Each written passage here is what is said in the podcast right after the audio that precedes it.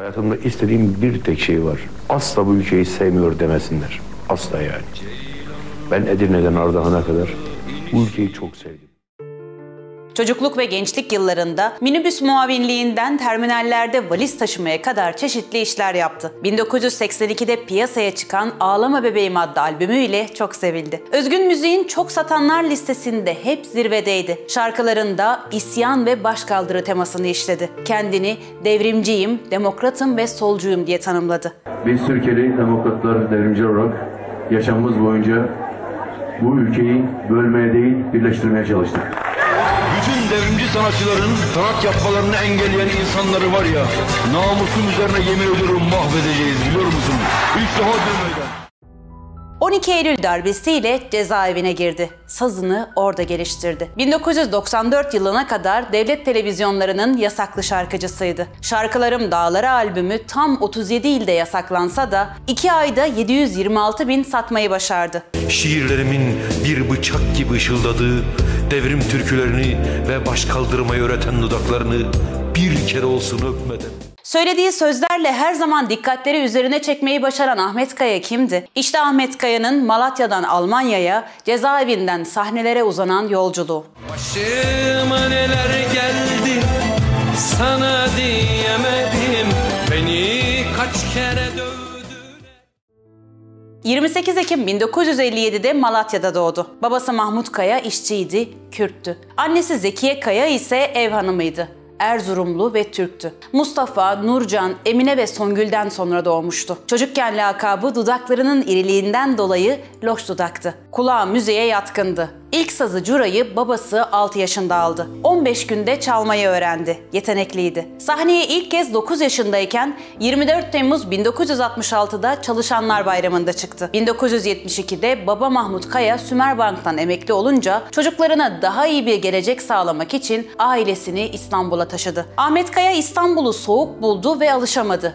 Dayısı Zeki Genc'in yanına Almanya'ya gitti. 1,5 yıl Köln'de yaşadı. Burada da yapamadı. Tekrar ailesinin yanına geri döndü. Artık değişmişti. Saçları uzundu. Daracık kot pantolon giyiyor ve vücut geliştirme sporları yapıyordu. Sigaraya da başlamıştı. Okumadı. Mısır çarşısının arkasında bir arkadaşıyla seyyar satıcılık yapmaya başladı. Burada tanıştığı devrimci abileri sayesinde Fatih Çarşamba'daki Halk Bilimleri Derneği'ne gitmeye başladı. Dernekte bağlama çalmayı ilerletti. Seminerlere katıldı, politik olarak da kendisini geliştirmeye çalıştı. 1977 yılında Nazım Hikmet Anma Gecesi'nde sahne aldı. Şiirler okudu ve bir konuşma yaptı. Bu suçu karşılığında Samalcılar cezaevinde 5 ay hapis yattı. Cezaevi çıkışı askere alındı. Askerliği de sorunlu geçti. Çünkü sürekli kaçtı. Ailesi de komutanları da bıktılar bu durumdan.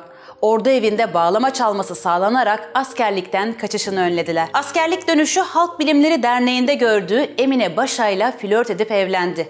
Yıl 1979'du. Bir yıl sonra çocukları doğdu. Çiğdem. 1980'li yılların başında Ahmet Kaya ağır travmalar yaşadı. 12 Eylül darbesi oldu. Yerleşik bir işe giremediği gerekçesiyle eşi tarafından terk edildi ve babasını kaybetti. Elinde bağlamasıyla kala kaldı. Artık sadece hayalleri vardı. İki kelimeyle anlat.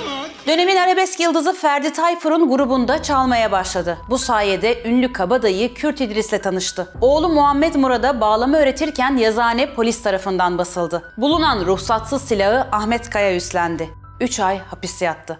Mapusun içinde 3 ağaç incir, elimde kelepçe, boynumda zincir. Cezaevinden sonra tanıştığı Hasan Hüseyin Demirel, Ahmet Kaya'nın hayalini gerçekleştiren adam oldu. İkisi de boşanmıştı. İkisinin de birer kızı vardı. Nazlı ve Çiğdem. İkisi de Almanya deneyimi yaşamış, cezaevi görmüştü. Ve ikisi de bir dönem Aydınlık hareketi içinde yer almışlardı. Dost oldular ve birlikte çalışmaya başladılar. O baskıcı günlerde umudun, isyanın türkülerini söylediler. Çekip çekip gidelim. Müzik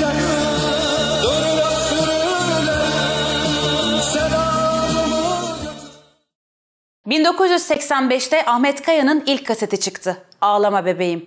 Ağlama bebek, ağlama sende, umut sende, yarın sende. Hemen arkasından da aynı yıl ikinci kaset. Acılara Tutunmak. Acı çekmek özgürlükse,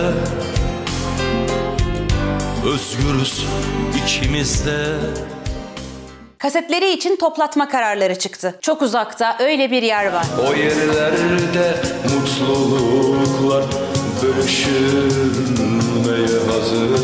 Sözleri sebep olmuştu. Danıştay kararı bozdu. Kaset özgürlüğüne kavuştu. Diğer yanda Ahmet Kaya'nın yaptığı müzik tartışılmaya başlandı. Muhalif müzik, başkaldıran müzik, toplumcu müzik diyenler de vardı. Eylülist müzik, popülist müzik, arabesk müzik diyenlerdi. Halksa özgün müzik adını verdi. Ya ben sağcı mıyım, solcu muyum? Sağcılar beni sevmiyor, solcular da sevmiyor. Peki bu konser salonuna gelen insanlar kimler? 10 binlerce, 100 binlerce. Üçüncü kaset bir yıl sonra çıktı. Nevzat Çelik'in idam mahkumunun infaz öncesi ruh halini anlatan şiiri olan Şafak türküsü Ahmet Kaya'yı Türkiye'ye tanıttı. Bir sabah anne bir sabah. Acını süpürmek için açtın da kapını, adı başka, sesi başka. Nice yaşıtım, çiçekler içinde bir ülke getirirler. Artık profesyoneldi, devrimci bir stardı. Yine de her kasetten sonra soluğu çağrıldığı mahkemelerde aldı. Örneğin baş kaldırıyorum diye kaset çıkardı. Başını kuma saklayanlardan tiksindim, baş kaldırıyorum. Hemen hakkında tezkere çıkarıldı. Devlete mi baş kaldırıyorsun? Aynı soruyu soran gazetecilere baş kaldırmayayım da kıç mı kaldırayım dedi. Bu tür delikanlı üslubu onun geniş kitlelerce daha da sevilmesine neden oldu. Ağır bir köpek karanlığı ve tüm mayınlar patlasın, sen beni o zaman gör.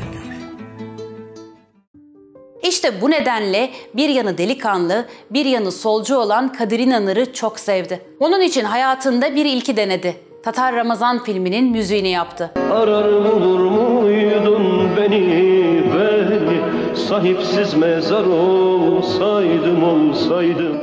Bir kuruş para almadı. Kadir İnanır için yaptım bu müziği. Para kabul edemem dedi.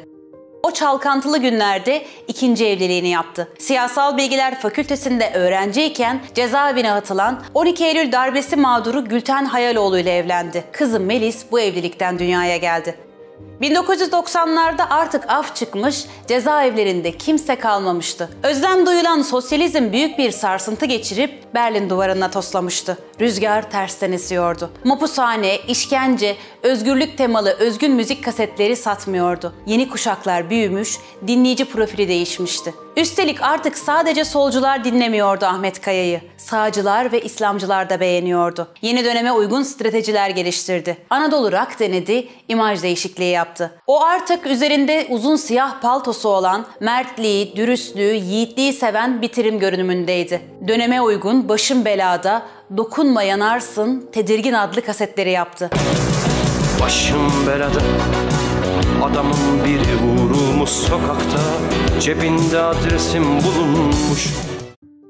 Hiçbir şeyi beğenmeyen entel magandalara karşı tabancasını helada unutan halkın yanındaydı. Jetba sponsorluğunda Avrupa'da inanca saygı, düşünceye özgürlük konserleri verdi. Kliplerini Sinan Çetin çekti. TV'de program yaptı. BMW'ye bindi, Etiler'de oturdu. Ancak düzene ayak uydurması kısa sürdü. Aykırıydı çünkü. Resmi ideolojiye, yerleşik söyleme muhalifti. Yerinde duramayan haylaz bir çocuktu. Gözü pekti. Kürt sorununa duyarsız kalmadı. Kürt sorununu sosyalistler çözecekti ama artık ortada ne sosyalist hareketler ne de sosyalizm umudu vardı. Birçok Kürt gibi Ahmet Kaya da savruldu. Döneme uygun kasetler yaptı. Ağladıkça şarkısının sözleri Gülten Kaya'ya aitti. Ağladıkça,